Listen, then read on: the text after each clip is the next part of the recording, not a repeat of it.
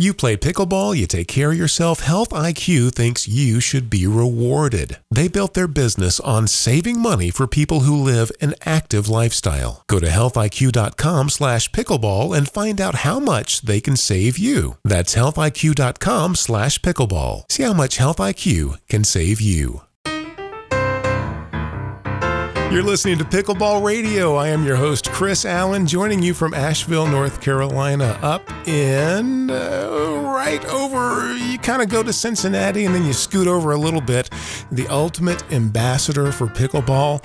You know him, you love him, the one and only Rocket Grubbs. Hey, Rocket. Hey, Chris.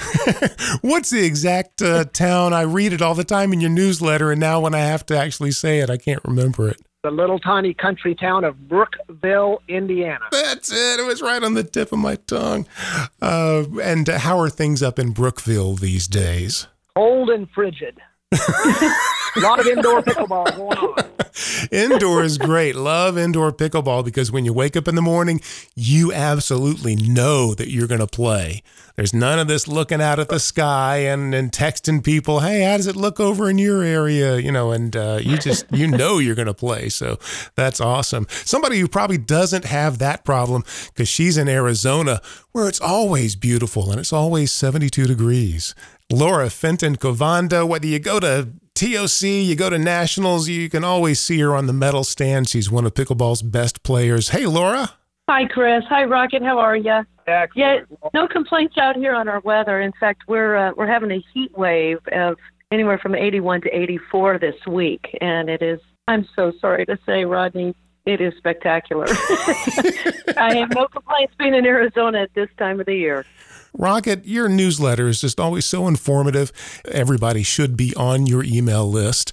Go to pickleballrocks.com and get on there. But you put one out last week that brought people up to speed on the new rules changes. Thought you did a great job explaining it. Wanted you to go ahead and, and kind of maybe flesh it out some, explain it to us a little more, and look forward to hearing from you on that. Laura, you've got World Team Pickleball. You had your first event in December, and uh, mm-hmm. the, the feedback on that was great. Uh, people had a great time. I uh, saw a lot of comments mm-hmm. online. So I want to find out more from you as to what the next step is for World Team Pickleball. And we will do that, plus get some uh, playing tips for the 3540 player that wants to take their game to the next level. We'll do all that when we come back. This is Pickleball Radio. The U.S. Open Pro Division awards 48 medals. This year, 21 of those went to pros using an Engage paddle. To really get what makes Engage the best, you need to walk onto the court with one. Go to EngagePB.com and try any paddle risk-free for 30 days. You're guaranteed to play with more power and more control than you've ever experienced before, or simply return it for a full refund. Engage will even cover the shipping. Play better, have more fun, and take your place on the medal stand. Go to engagepb.com. This is Pickleball Radio. Let's talk about some rules changes that are coming down. in Rocket, uh, what are the big rules changes here for 2018? Why did they feel the need to make those changes? And then how does it affect us? Well, Chris, they did a number of changes or additions to the rule book for this year, and it seemed like the vast majority of them. Of course, the rule book, you have to understand, the rule book is written for tournament play.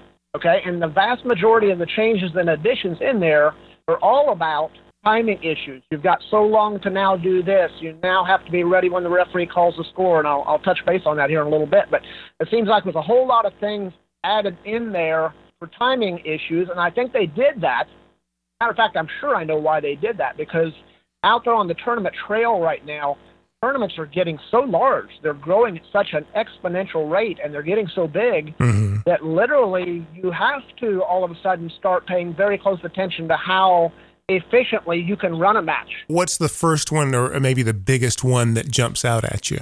One of them that jumped out was in what I'll call is probably the, the best expansion of a rule. And they didn't really change the rule, but they expanded on the rule, and that's the timeout rules. Okay, I think a lot of people when they when they go into a timeout, they call a timeout during a match. They don't really understand that when there's 15 seconds to go during a timeout, the referee is supposed to give you a warning. There's 15 seconds. Well, 15 seconds after he gives you that warning, he's supposed to call the score. That means you're supposed to be on the court and ready to go. And so what they've done is they've clarified that. They've actually added that verbiage in there to say at the end of the timeout, the referee will call time in and announce the score, which will then begin the 10 second rule. You've got 10 mm-hmm. seconds to get that ball in play. And if all players are not on the court or not ready to play, well, that's that's too bad. If the server doesn't serve within 10 seconds after the score is called, you don't have an additional timeout to call, then it's a fault. You just lost a point or it's a side out. Gotcha. I think that one was to more clarify to people because people you would still kind of meander out there and the referee would call the score and eh, it's okay, I'll serve when I'm ready. Mm-hmm. So it's very important that once once that 15 second warning is given, you grab your partner and be back out there and ready to go. I think this is excellent that they are emphasizing these more and making clear of these rules. I think where some of the issues still, you know, occur, which is becoming better too, is every tournament you have different referees. Some that are volunteer referees from the local areas. Some matches you will get a certified referee, some matches you don't, some matches you don't have referees at all. But I think that is becoming better and better because of the certification program. And I am finding that there are more people becoming certified referees. Mm-hmm. Um, because sometimes the local referees, and bless all their hearts, I am one huge proponent of volunteers. I mean, without Without volunteers, you don't have tournaments.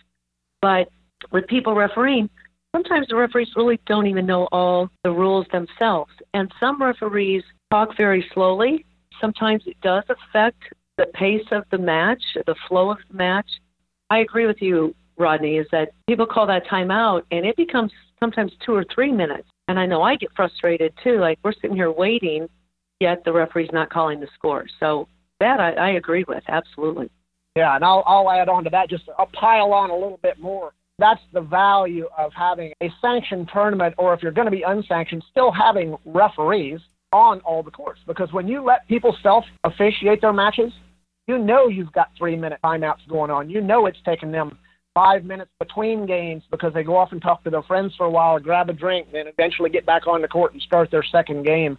Those matches go on ridiculously forever you know, and so and tournaments wonder why their tournaments run off the rails as far as timing goes. And if you don't have a referee out there with that stopwatch, or at least that internal stopwatch in their head, keeping track and moving things along along with the pertinent rules, yeah, you're going to have matches and you're going to have tournaments that run longer than they should. The other one, as far as timing goes right now, that's really important for people to know is rule. It's a new one. It's five B six, and that is you now only have it. They put it right in the rules. You've got 60 seconds when you switch sides during a game. So if you're in that game to 15, or anytime you're going to switch sides during a, a game, you can go still get the drink if you want on your way around to the other end.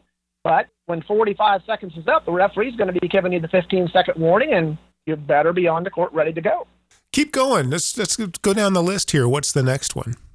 well, this isn't so much timing, but Laura just kind of hit on here as, as she was talking. I think one of the toughest rules for people, one of the toughest new rules that people are going to have a little bit of tr- trouble adjusting to. They shouldn't, but they will just because they're so used to being able to ask the referee, Am I in the correct position? You are no longer, as a server or a receiver, allowed to ask the referee if you're in the correct position. You can still ask if you're the correct server. Right. Okay. But okay. Neither the server nor the receiver can ask, Am I in the correct position?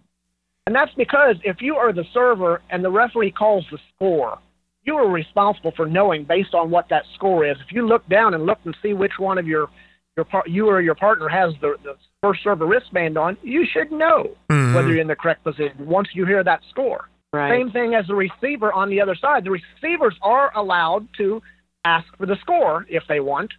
Mm-hmm. But if you hear the score you should be able to within you know milliseconds figure out whether you're in the right position or not. Mm-hmm. I'm totally for that because again, it slows the game down. Uh, some people just they ask on every point. We got these players that are so obsessed with stacking.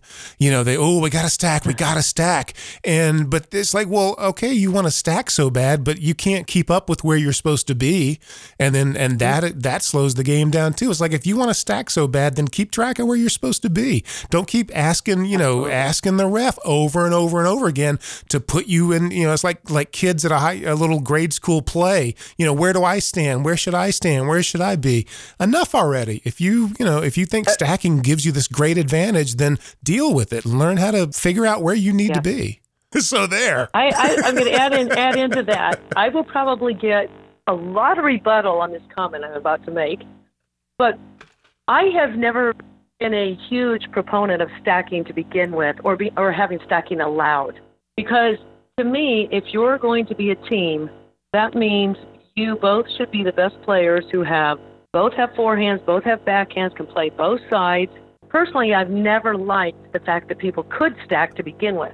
I love the fact that they're changing this rule at least. Yeah, you were singing my song, Laura, because I mean, people ask me like in, in rec play, they're like, Ooh, you want to stack? And I always say, No, I'd rather just get better. You know what I mean? exactly. Exactly. Yeah, I don't want to favor, you know, protect my weakness. I'd rather eliminate my mm-hmm. weakness. Yeah, Chris, I'm with you on that same thing. Is I have that all the time. We we work with some women that have been moved up to five O's, and some are left-handed, and the same thing. They always want to stack, and I said, well, why don't we not stack and and work on your backhand? You know, learning to play both sides of the court. So I, I with you. Yeah, and to me, it's like in baseball. You know, what is it? The American League has the designated hitter rule, and the National League doesn't, or is it the other way around? One or the other, and where the pitcher has to has to bat, and the other league they don't. If you're on the field, you should have to hit. There's none of this like, oh, I'm just pitching, and then when it comes time for me to hit, uh, I'm going to get this guy to fill in for me. No way. That mm. that you know, I mean, yes, it, it violates the spirit of the game. If you're on the field, you should have to stand up at the plate as well. And I feel like with the stacking thing, it's sort of you know, yeah, you know, it's not it, technically it doesn't violate the letter of the rule, but I just feel like it kind of violates the spirit of the game where you're switching sides and you're you know you're playing as a team, like you said, Laura. Yeah, I'm very much in favor of that, Chris. That one I'll give you a check mark by. but I, I at least I agree. I couldn't agree more. Just to speed up the game, because I know even as as five, oh, and it doesn't matter if you're a five zero, four zero, three zero, three five, whatever. We all get confused after a long rally, and, and sometimes a lot goes over your head, and you have to switch sides, and sometimes you don't think about it. And I have lost numerous points when our team is stacked. So it, it's something that it is confusing, and you have to get better at what's your score, what's your score every point. But personally, I think it's a great rule, definitely to speed the game up. Rocket, where do you come down on all this stuff? I haven't let you get a word in edgewise here. Well, hey, way to pin me in a corner. Okay, yeah, I'm, And we'll hear what Rocket's answer is right after this. It's Pickleball Radio.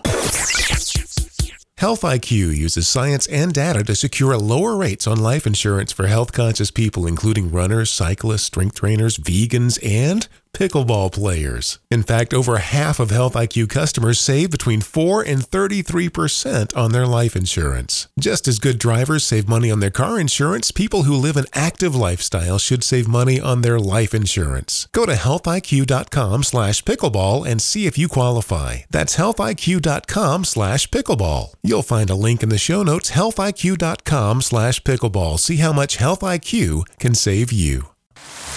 Pickleball Radio, the official podcast of pickleballnews.com, here with Rocket Grubbs in Indiana, pickleballrocks.com, Laura Fenton Kovanda, worldteampickleball.com. Got the cliffhanger here, Rocket. Laura and I are not fans of stacking at all. Do you agree with us? no, I, I actually do. I come I come down on the side with, with both of you guys on that too. I love not stacking, and I again have a lot of partners out there. I have a different partner almost every weekend because I travel so much. So it's rare that I have the same partner. And you know, when I run into somebody who wants to stack, I always ask them, "Can we please try it straight up first? Let's see if we just can't figure out how to make this work uh, the other way." And so, yeah, I'm, I'm on I'm on the same side with with both of you, with you guys on this.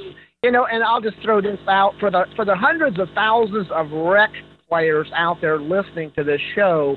In the rule book, it says your first server, whoever starts at the beginning of that game or that match, should have a wristband on or an ankle band on or some identifier that shows you that that person was on uh, that side when they started the game. Mm-hmm. So from now on, when the score is called, it's very easy then to tell based on what the score is whether you're on the correct side or not. So I say that to the rec players to say, when you're out there playing rec, make sure before you start a game, identify your, your first server with something, you know. A colored shoelace, a certain T-shirt, so you remember. Because in rec play, you get again, like Laura said, you get into a long rally and you switch sides a couple times during that, and pretty soon everybody forgets where they're supposed to be. Mm-hmm. You know. So yeah, I believe even in rec play. Yeah, and first server should have to wear a pickleball rocks shirt as the identifier. What do you think of that, Rob? There's nothing, nothing wrong with that. Okay. yeah, I know you'd love to get that rule through there. this is so much fun. We need to go ahead and continue this. I want to get more of these rules and find out more of what you guys think about them. Let's go ahead and wrap this up for this week. But if you uh, both would be so kind as to join me next week, we can continue on. Rocket, would that be okay with you? Hey, count on me, Chris. always can. What about you, Laura? Oh, I'm always more than happy to. Thanks so much for bringing us on here. We'll continue this next week then. We'll get more updates on the new rules changes for 2018 and what they mean for you. Until then, head over to pickleballnews.com. Make sure you are on our email list. That's pickleballnews.com. Also, if you get a chance, head over to iTunes and leave us one of those five star reviews if you feel it's appropriate. That makes it very easy for other pickleball players around the world to find this show. I'm Chris Allen. This is Pickleball Radio.